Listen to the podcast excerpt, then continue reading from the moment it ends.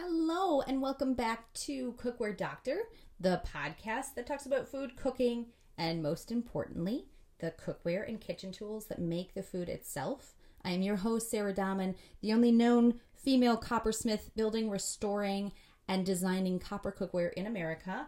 Welcome to the place where I just wax on and on and on about the geeky details that come into cookware making, cookware using, cookware building. And today we're going to be talking about, in a roundabout way, the last one cookware building. Now, in the very beginning of this journey for me, I did not plan to learn how to build the cookware that I build now myself. My goal was to design what I thought was American, well, what I knew from research was American made designs that had been lost to posterity and what you would have found in a traditional 1800s pioneer kitchen in America. So, different kinds of cast iron skillets, pottery and crocks in the actual designs from the old time, and copper cookware. I did not really think beyond that I wanted to get it made and I would sell it. My expertise at the time had been in customer service uh, with running my own wedding planning business for 10 years and in advertising and marketing. I had never been in retail. I had never built anything other than, you know, an IKEA box of furniture. I knew nothing about mechanics and about tools. I had used a hammer under duress when I needed to hang a picture frame, and I never took a shop class in my entire life. It was part of my upbringing. We didn't my my parents were not handy in that way and neither was my husband. So he still isn't. He's actually become extremely handy now. I have to give him credit both because he lives with me and I have a ton of tools, way more than him, but also his job has transformed from a white collar sit at a desk to physically going in basements and watching, you know, figuring out how to make sure that the walls don't fall in. So we both have made this tremendous tr- transition from white collar positions to what used to be considered blue collar, but maybe still are, but are, ex- are much more handy and, and give us much more hands on experiences. And I um, now obviously am a full time coppersmith. I say that with air quotes you can't see because I also am a full time writer, novelist, and screenwriter. And I also am a mom and a wife and a farmer. So I guess like I'm full time on all of those. It's just I don't spend 40 hours every week on them. They just, they're always there full time. And I want to talk a little bit about lost trades and lost arts. This question has come up recently with a couple interviews I've done with w- WPR here in Wisconsin and in other interviews. And I want to make two plugs today and start a conversation amongst yourselves, with your family, with your friends about the idea that you, we, as a culture and a community, have a interesting and view on learning hands-on trades having hand knowledge. I like to call it that. It's hand knowledge. Your hands have the knowledge to build something that no one can take away from you. And how that perception of these trades is essentially killing them and I want to kind of backtrack that to when I became an totally in a you know unplanned apprentice to Bob Bartlemy of Backwoods Tin and Copper here in West Bend, Wisconsin. I did not mean to become an apprentice.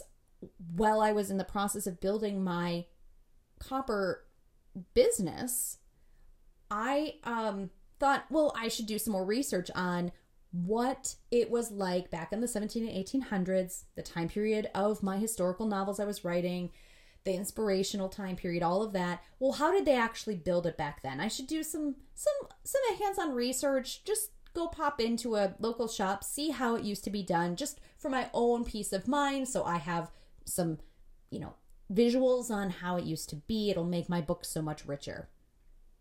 And so I showed up at Bob's house, at his shop, and he spent several hours showing me how a tin mug from the 1700s was made. You know, play by play, by hand, using all the original ma- machinery. It was amazing. And as I left, he was like, "Well, you you know, next next time you come, you should make a cup." And I was like, "I guess I could. I mean, that would probably be good research. That would be great." So I came back, and it took me like three times longer than it took him to make a cup. And then after I finished that, he said, "Well, next time you come, maybe you should make something out of copper." And I was like, "Well, psh, yeah, that was my main goal, really, because tin to me was secondary. I wanted to learn copper. That was part of my cookware line. That was what I was building."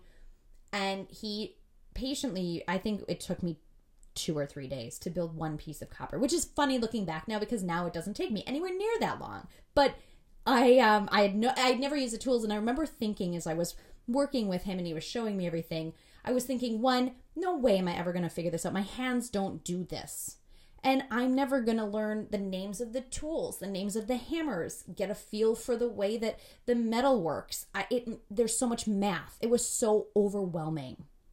But I was hooked and I didn't mean to be, but Bob was very encouraging that I should come and learn and at my leisure. And I was like, well, well, he's opened that door. So I started going once, twice, sometimes three times a week for years. And I did the math the other day and I was like, I think I'm closing in on seven years of working with Bob, which is insane. I remember thinking like, if I make this five years, that's a that's huge. I'm now seven years into what could be considered a traditional apprenticeship. Now, I'm lucky in that there is a master tinsmith 18 minutes from my door. That is total serendipity and luck, right?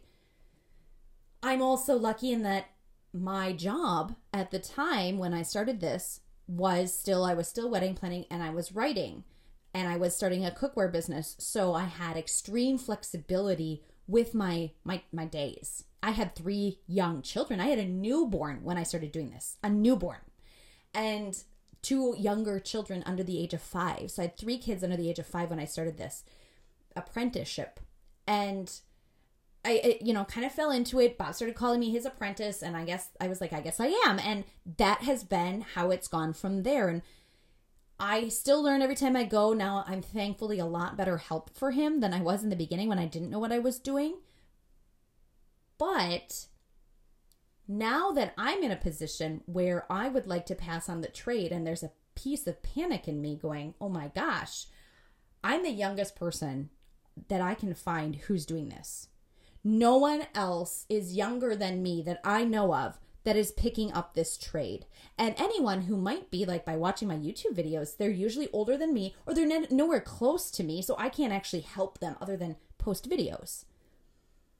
And there's also this very interesting shift, even in the years that I've been an apprentice, where people who want to come and work with me want to get paid for their time.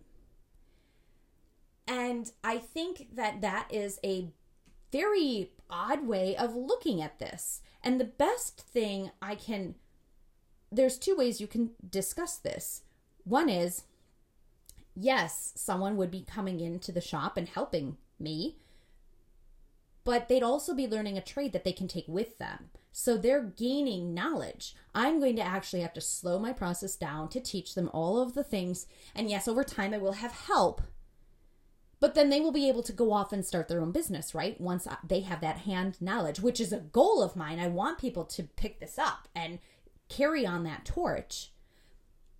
But every time I've brought someone in, they want to get paid for their time.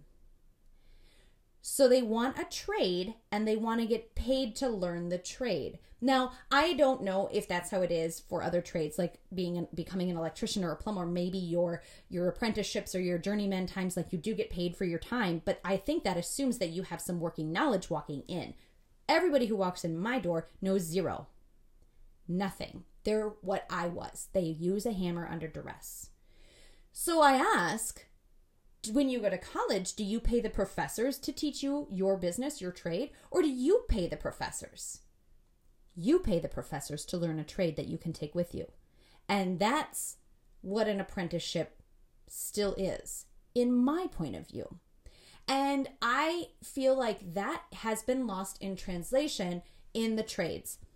So now people are thinking, well, I want to learn this, but I'll be helping you, so you should pay me, as opposed to I'm going to learn something that I can take with me. And thank you so much for your time. I'll work for free, or you know, you, you know, I'll pay you. So, um, I am tossing this out there. It's kind of a weird topic. It doesn't really have to do with cookware, but it does have to do with the building of it and the learning the trade of it. That, like I said, if if I can't pass this on hand to hand, it might die, you know, again or even worse than it has already. Because even watching the the convergence, you know, when I go to the convergence, and by the way, everybody is welcome to the convergence. This is an event that happens in June. This year it's June, I believe, 24th, 25th, 26th in um, Ohio at Sauder Village. I have the information on my blog. I also have a YouTube video out there on House Copper YouTube channel where you can access all the information. Registration is like 25 bucks, maybe, or 15. And you just got to get yourself to Ohio and it's inexpensive to be there. And, um, and it's two days of tool swapping, pattern swapping, hands on workshops, and demonstrations from a whole bunch of tinsmiths who are in their 60s, 70s, 80s who have pieced together this trade by apprenticing themselves to older people. They pay those older people or they help for free to learn the trade. But again, they're much older than me, double my age or more. And as they die off, no one else is coming up to learn the trade.